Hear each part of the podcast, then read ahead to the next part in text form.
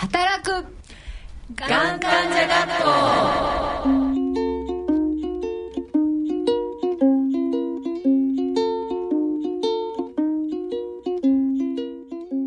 皆さんご機嫌いかがでしょうか？働くがん患者学校学級委員長。学籍番号 X666 の桜井直美です、この番組は働くがん経験者家族医療従事者の方企業の方みんなでがんと就労の問題を共有したいということで始めたラジオ番組です。放送は毎月第1第3週目の日曜日21時日区からお送りします。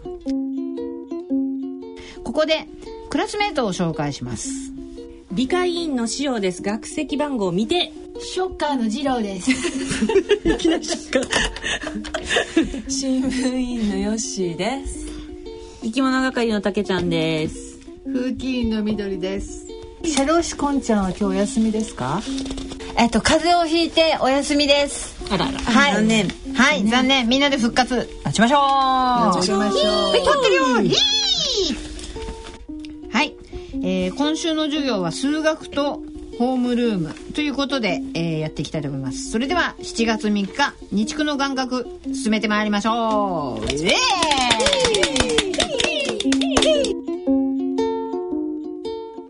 働くがん患者学校。この番組は CSR プロジェクトの協力でお送りします。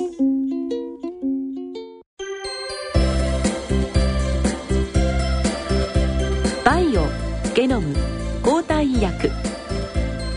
最先端テクノロジーから生み出された中外製薬の医薬品はさまざまな疾病領域の治療に貢献しています。新しい治療薬を待ち望む人がいる限り私たちの挑戦は終わることはありません。今までにない医薬品を今までにない力で作り出す中外製薬。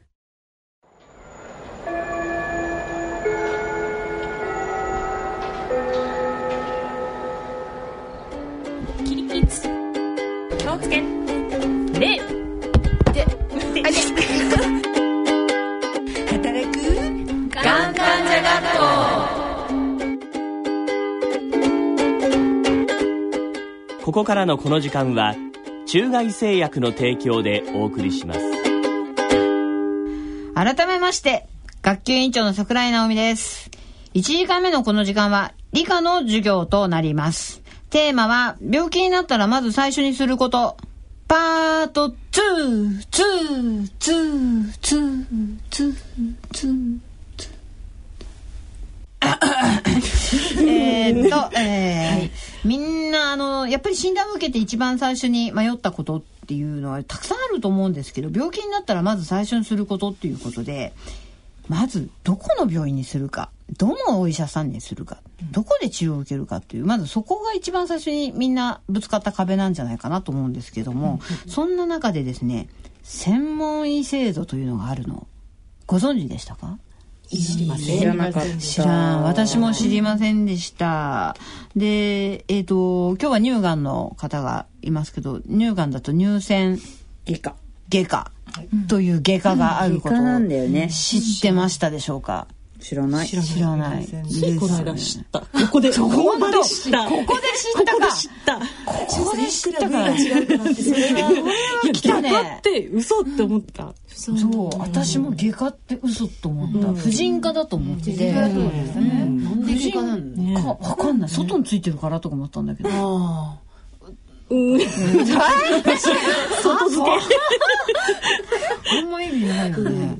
やっぱりなん。かこういうところで、あのー、専門医ってなん。だろうっていうことで、あのー、いろん。な情報とかも探したかと思うん。ですけれども、えっ、と、まあ、乳がん。はその乳腺専門医というところで、やっぱり皆さん。もぜひ、こういう検診にしても、それからその後ちょっと引っかかって不安な時があっても、必ず自己判断せずに、乳腺専門医がいる病院にぜひ行っていただきたいなっていうふうに思いますね。婦人科ではなく。ですね。うん。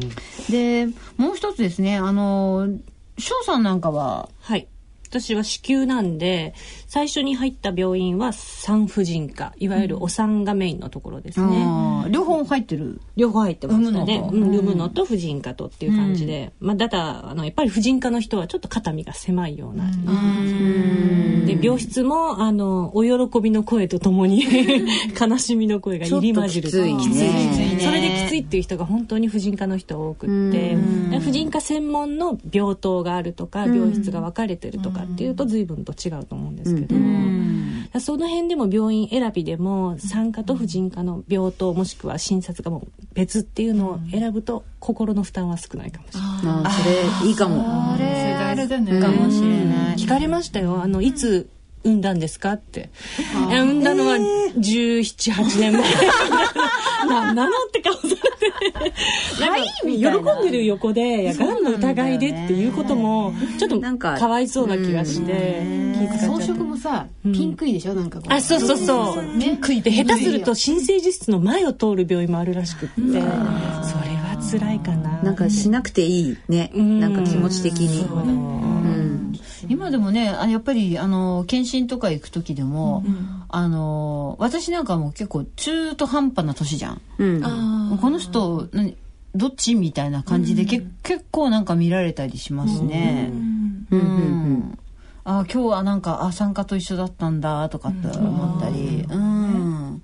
あとお友達なんだけどやっぱ20代で、あの子宮頸がんになってね、あの彼女だけはパジャマを着るんですって。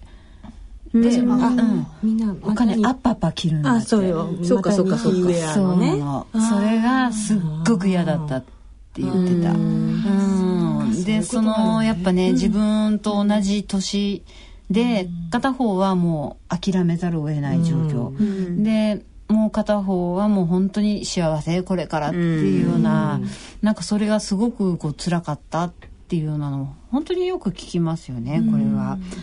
うん、だからやっぱり病院選びをするときにはそういうところとか、あと大学病院ってどんな場所なのかとか、あと今はがん拠点病院というのが認定されているので、自分の町のがん拠点病院ってどういうところがあるんだろうとか、そこがどんな考え方でどういう医者がいて、どんな例えば手術方法ができるのかとか、そんなところまでちょっとあの考える必要があるのかなとも思うんですけれども、あとは何かありますかね？通いやすさとか？そういうのを選びました。うん。通いやすさはあの家族が来やすいところっていうのもあの、身の回りの世話をしてもらおうっていう気持ちま、うんそう、うん。満々だったんで、だから自分の家よりもあの世話をしてくれる人の近くがいいかな、それ大事かも。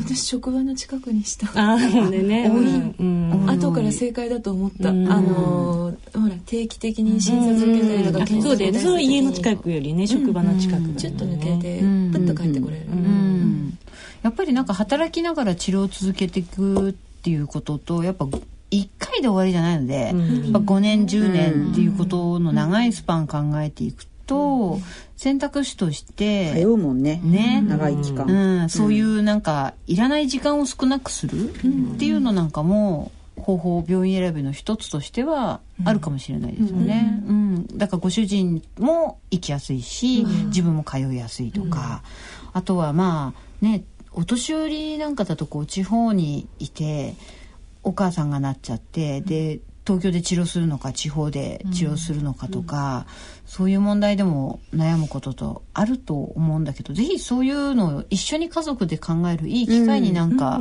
してくれるといいですよね。うん。で、えっ、と、まあ、こういうこととかって私はその先生の方から最初にまあいろいろバーってその最初の診断がついた日ってものすごいいろんなこと言われません？うん。覚えてないね。ね、どうわーっとまだねかろうじて若くてよかったこれ年取ってたら絶対無理。無理。無理。無理。無理。無理。もう無理。かももう今無理。かももう無理。無理。無理。術前の検査だけでも分かんなくなってわかんないよ誰もいない待合でね紙全部並べたまし椅子の上にうもそうだね分かんないよね。そうだ、ねうちの母放棄したものを聞くこと。あなた聞いといて。って。もう最初から？そう、最初から全部丸投げ。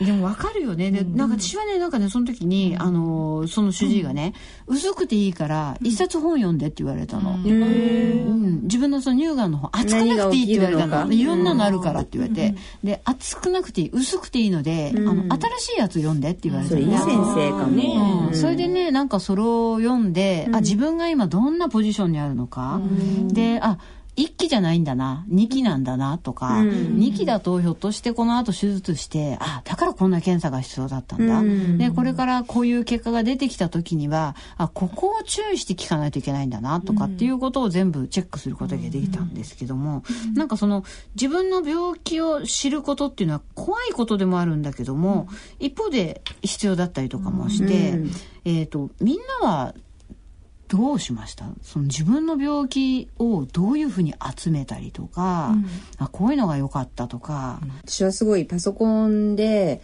時間がなかったのだけどパソコンでちちょいみちょいみでチラ見でいろんな人の闘病記みたいなブログとかを見ちゃったんだけど、今考えるとほとんど意味がなかったなもっと全体感とか、数全体的にどういうふうになっているのとか、そういうことをちゃんと事実を見に行けばよかったなと思って一人の人のストーリーはね、ほとんど後で役に立たなかった、それぞれ違うから。ね。病理も違うし年齢も違うしね。ね途中で分かった。うん。社会背景とかね家庭生活とか全てにわたってそう、治療も違うでしょ全然。時代によって。だからよしなんかどうしました？はねえー、と会社の先輩医療を担当してる先輩から「ああ乳がんだったらこんなんなるよ」って どさっと。どさっと？っと。私薄くてもいいから新聞委員だから言われたんだけど。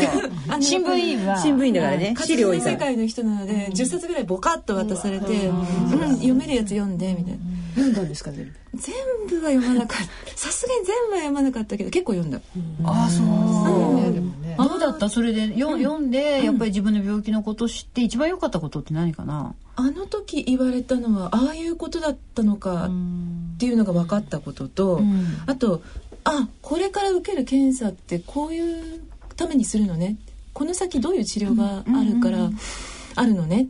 でどういうたあの時間感覚で考えていけばいいのねっていうのがじわじわと分かった、うんあの読むペースと合わせてね、うんうんうん。うん。翔さんなんか私は乳乳がんはねいっぱい本出てるけど、あんまり子宮がんはなかったんじゃないかなって。私はもうあの即日入院だったんで本を用意するもうネットを徘徊するもなくただ病院に本がたくさんあったんでそれは読んだんですけどでももうほとんど先生に聞きました。ああそれも一つの手かもしれないね。それは一体何ですかもう納得するまで聞くっていう。う。ん。なん当に初心者的な若葉マーク付きの質問をたくさんして、でも丁寧に答えてくれるし、空いた時間の看護師さんとかに「ところでこれは何ですか?」とか。うん。大事絶うん。対、あの一時の恥どころにもならないんで、ほとんどの人が初めてなんで、ん。聞いた方がいいかなと思って、あとはホームページとかってみどりさんとかホームページとかよく見ました？うーんホームページ私はあの自分の受けたい治療がある程度決まってたんで、うん。まあ、それについてはよよく見てましたね、でさっきたけちゃんが言ったように闘病期とかも見ましたけど、やっうんぱりちょっとそれそれは後でやっぱり見ない方が良かったかなっていう気がしますね。ね。うん。まあいい情報もあるけどあまり役に立たない情報もあるんで選別が大事かなって気はする。そうですね、だからそれがなんか最初のその診断された直後だとなかなかそういう目っていうのがね、まだまだ下手にねないので、亡くなっちゃね、った人が最初に見ちゃったらもうあ自分はもう死なんだみたいな。そうそうそう。だから落ち着いてから見た方が、そういうのはいいですね、まずはだから基本的な病気のことを、えー主治医に聞いたりあと自分で学んだりっていうのは一歩目、うん。でそこから、まあ、あとは患者会のホームページとか、ね。なんかそういうものを見ていったり、なるべく公のところのを見ていって、いわゆるなんかちょちょっと怪しいなとか、これは何だろうっていうような、そういうのはちょっと避けた方がいいですね。うん。じゃあお話はちょっとつきませんけれども以上1時間目の時間、えーこのがんになったらまず最初にすること病気になったらまず最初にすることということで、えー自分の病気を知ろうということ。あるいは専門医って何っていうそのあたりについてお話をしました。この時間は中外製薬の提供でお送りしました。起立。気をつけ。礼働く。がん患者学校ここからのこの時間はノバルティスファーマの提供でお送りしますさて2時間目のこの時間は理科の2時間目当たり前だろう 病気になったらまず最初にすることパート 3! ありがとうございます。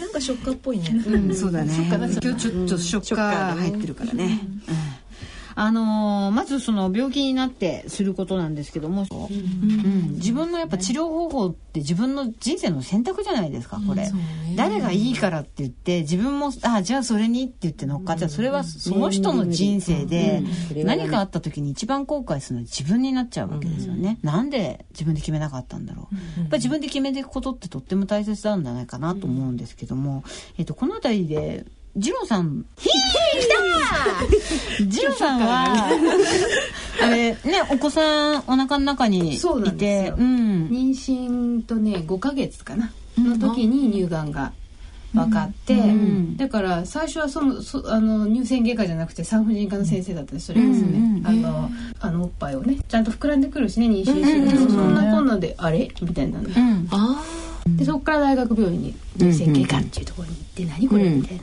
お腹膨らんでる状態で乳腺外科にいたんだよね、だからね。それで結局だからまあ診断されたんだけどそこでね、で、えーまあこ子供はだからまあ諦めなさいと。あ、そう。か、決めたんですよね。おろせって言われた。って言われたの、でとにかく早く手術した方がいいからって、で麻酔もするしで全摘だしっていうことも言われたから、でえ？そりゃそうよね。ちょっと待てよみたいなね、まあでもその時でももうパニックになってはいたけどでも結構やっぱりいやっぱ子供が結構冷静な自分もいてね、ですごい偉そうな先生だったんですよ。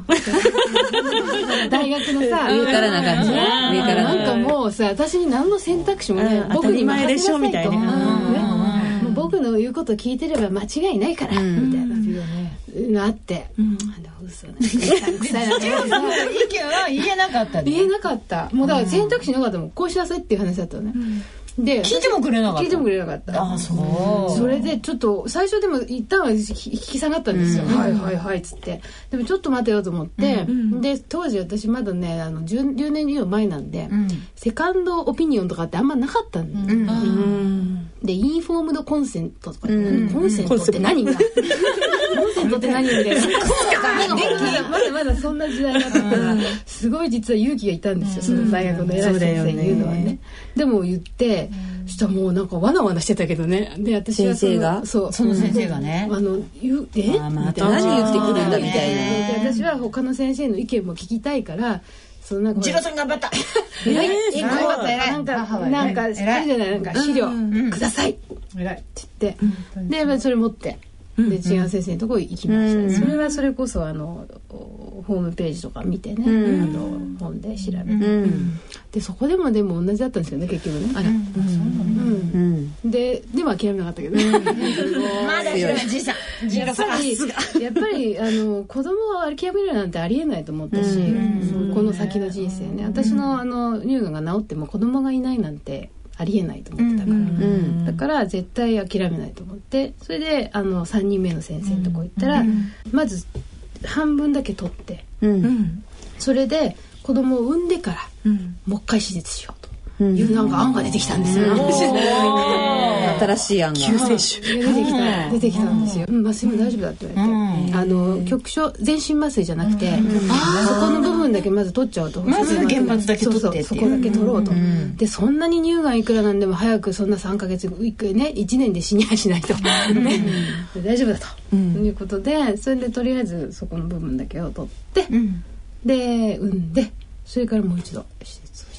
素晴らしい。執念にねい。やだからそれは、ジローさんがやっぱり自分のその生き方の順位として子供をやっぱ産んで育てたいっていうのがそうだね。重かったの。重かったし、もちろん治す気満々だったけどね、あの病気もね、母としても、それはどっちか諦めるとかってね、だから治療の中でそのいろいろ多分みんな瀬戸際の選択肢が多分それぞれでそれぞれ出てくると思うんだけど、自分で決めるってことがまず大事だしその時に諦めないというか自分のその気持ちに正直にっていうか、やっていけばたとえね私も子供はもしかダメでもね多分それはそれで受け入れられたのかなっていうふうにたまたまね、そういうのも出てきたけど、やっぱそこのなんか納得、そうだね、自分がやってきたことの納得っていうのはすごい重要だよね、だよねみどりさんは、私はそんなにあの誇れる例ではないんですけど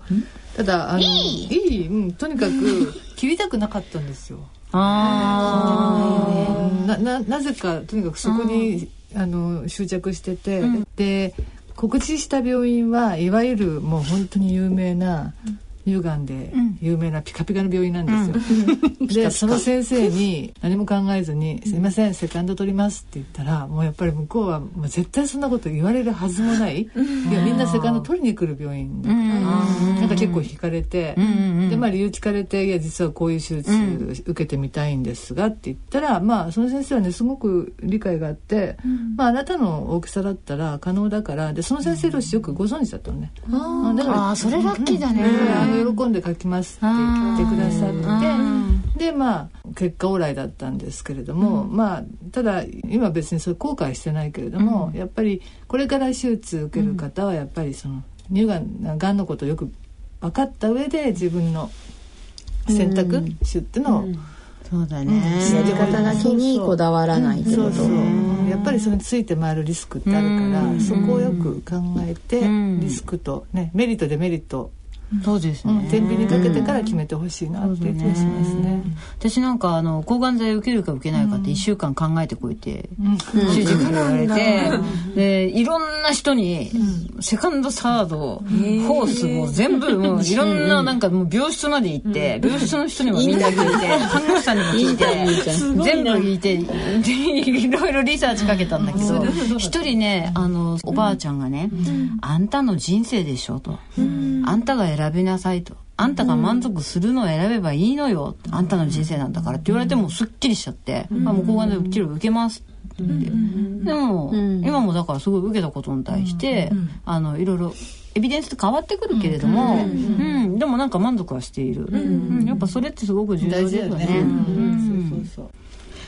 こうやって考えてくるとその治療方法と同時にやっぱその生き方どう生きていくか何年生きていくかではなくてどう生きるかっていうこと、うん。これ多分みんなものすごい考えたとそう。思うんだよね、やっぱ、うん、これをねすごい考え直させられるもうすごい病気だよね、がんって考ねえざるを得ないよねそう、ね。どう生きてきたんだろうとか、これからどうするんだろうって、何にも考えてなかったことをなんかいきなりドーンって考える、うん。たけちゃんなんかどうやって整理してた？私はねあのちょうどあれ出始めだったんじゃないかな、エンディングノート。エンディングノート。買ったですよ。買ったですよ、何エンディングノートって？自分の最後どうしますかみたいのをね、まあシナリオを書くわけよ。遺書みたいなもの一緒も書けるんだけど、まあ、身の回りの整理とか、預金はどこにあってから始まって保険はこれ、お支度みたいなね。どう終わらせたいか、一応ほらねわけわかんないからと思って買ってきたんだけど、結構ね書くのすっごいいっぱいあるのね 書く量が。でね私3ページぐらいでね、ギブアップ。ジエンド？エンディングすらできなかったみたいな。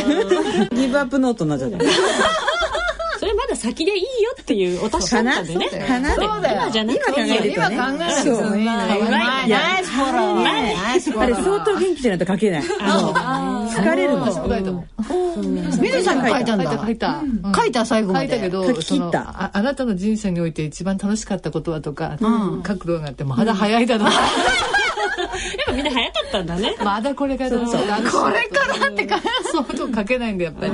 ああじゃあまだ終わってないんだやっぱり。締め切れないねやっぱり。ね。じゃあ書きかけじゃんまだ。そうだね。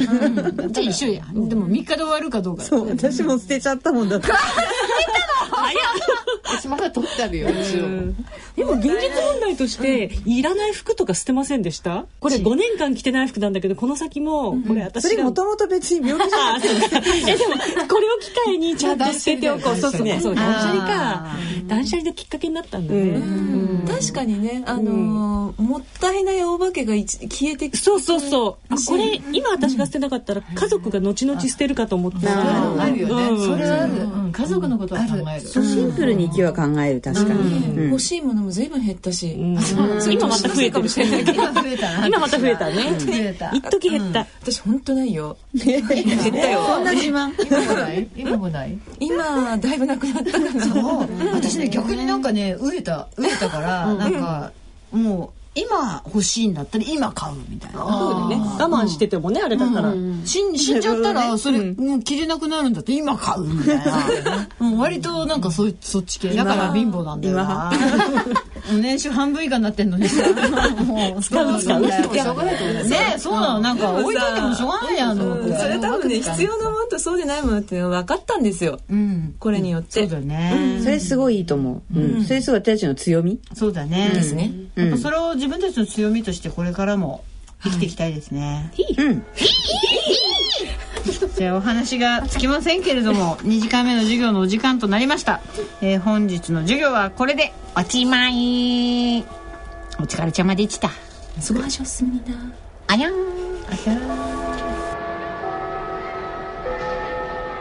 働く。がん患者学校この時間はノバルティスファーマの提供でお送りしましたこれまで大切にしてきた夢へのチャレンジを続けながらがんと向き合っていきたい。私たちは患者さんのこんな思いに寄り添った薬作りを大切にしてきました。有効な治療法のないがんに対する新薬や地位を目指せる新薬の開発など私たちはがん治療への挑戦を続けています。がん患者さんが自分らしく人生を歩み続けられるそんな新薬をお届けするためにノバルティス・オンコロジー働く。がん患者学校ラジオ日経働くがん患者学校いかがでしたか？では番組からのお知らせです。番組では働くがん患者学校入学希望者を募集している、入学資格は1お便りやご意見ご感想が番組内で採用された方。2採用に至らなくてもクラスメイトの独断と偏見で推薦された方。3栄養入試で熱い入学の希望を書かれた自己推薦の方。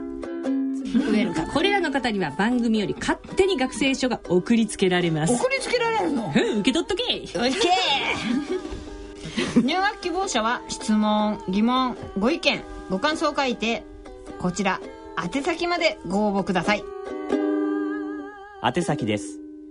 郵便の方は郵便番号107-8373東京都港区赤坂1-9-15ファックスでは東京03-3582-1944 03-3582-1944メールの方は命アットマーク、レイディオ日経 .jp まで。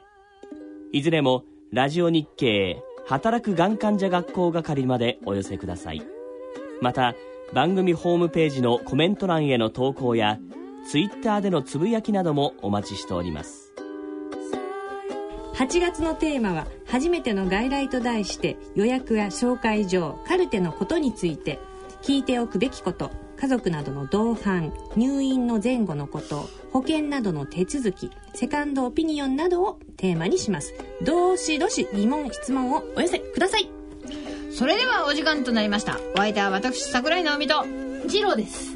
よしです。たけちゃんです。みどりです。塩でした。それではショッカーの諸君次回7月17日日曜夜9時日区にまたお会いしましょう。働くがん患者学校。この番組は CSR プロジェクトの協力でお送りしました。眼学